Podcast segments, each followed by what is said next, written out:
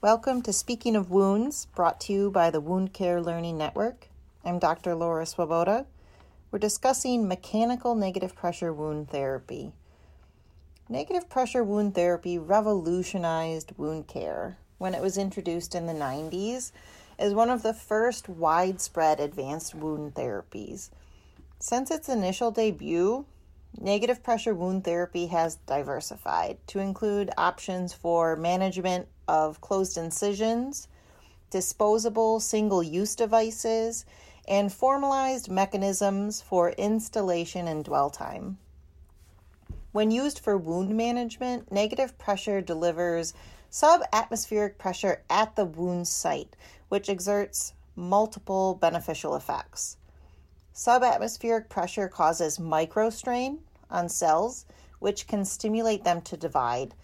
This concept is being studied in the developing field of mechanobiology, which connects the fields of biology, engineering, and physics. Mechanical or physical forces can induce microstrain and associated cellular deformation, which contribute to biological responses. For example, fibroblasts are important cells in the healing process. They synthesize and remodel collagen, tumor necrosis factor alpha, matrix metalloproteinases, and growth factors. Fibroblasts are also known to respond to mechanical cues like tension, compression, and shear. The microstrain exerted during negative pressure wound therapy is thought to participate in the expedited healing that's observed. Macrostrain also occurs during the delivery of properly applied negative pressure wound therapy, whereby a dressing supports the wound edges and aids in contraction of the wound. An additional mechanism of action of negative pressure wound therapy is its assistance with drainage management by removing and containing drainage away from the wound bed. Wound drainage can contain high levels of inflammatory cytokines and bacteria which potentiate the inflammatory cycle. This contributes to wound stagnation and delayed wound healing. Another associated benefit with the use of negative pressure wound therapy is the improved perfusion that results from removal of subcutaneous and interstitial edema.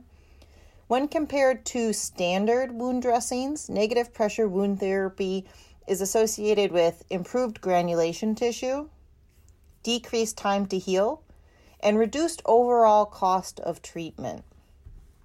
Mechanical negative pressure wound therapy delivers positive wound outcomes utilizing these same mechanisms of action. Unlike traditional negative pressure, mechanical negative pressure is disposable and doesn't require electrical power to provide that subatmospheric pressure at the wound site. Its use in wound management is similar to traditional negative pressure wound therapy, and it can also be used as a bolster for cellular and tissue product grafts. When adding this therapy as an option for patient care, it's important to know that comparative effectiveness research has demonstrated similar wound healing and adverse event profiles between traditional and mechanical negative pressure wound therapy. Considerations on patient selection for mechanical versus traditional negative pressure are primarily related to drainage and wound size, occasionally, wound location. Wounds with excessive drainage, significant depth, undermining, or difficult locations still benefit from traditional negative pressure or negative pressure with instillation and dwell time. Care setting can be an important consideration as well. Though mechanical negative pressure can be reimbursed in the home health setting, not all home health agencies are aware of this or have staff trained on application. Reimbursement is currently available in the clinic setting, the hospital outpatient department, and even the emergency room as a place of service. Mechanical negative pressure is especially convenient in the ambulatory setting, where it's touted as being ultra portable. The device is convenient as it does not need to be plugged into charge, and patients don't need to carry additional baggage. With mechanical negative pressure, the lightweight device is strapped near the wound site, which limits excessive tubing and eliminates electrical cords. This can decrease the risk of falls and associated injuries. Patients that are returning to work, especially with physical requirements at their job, request mechanical negative pressure to increase their mobility and return to work sooner compared to traditional negative pressure. It's also important to consider other negative pressure wound therapy quality of life measures.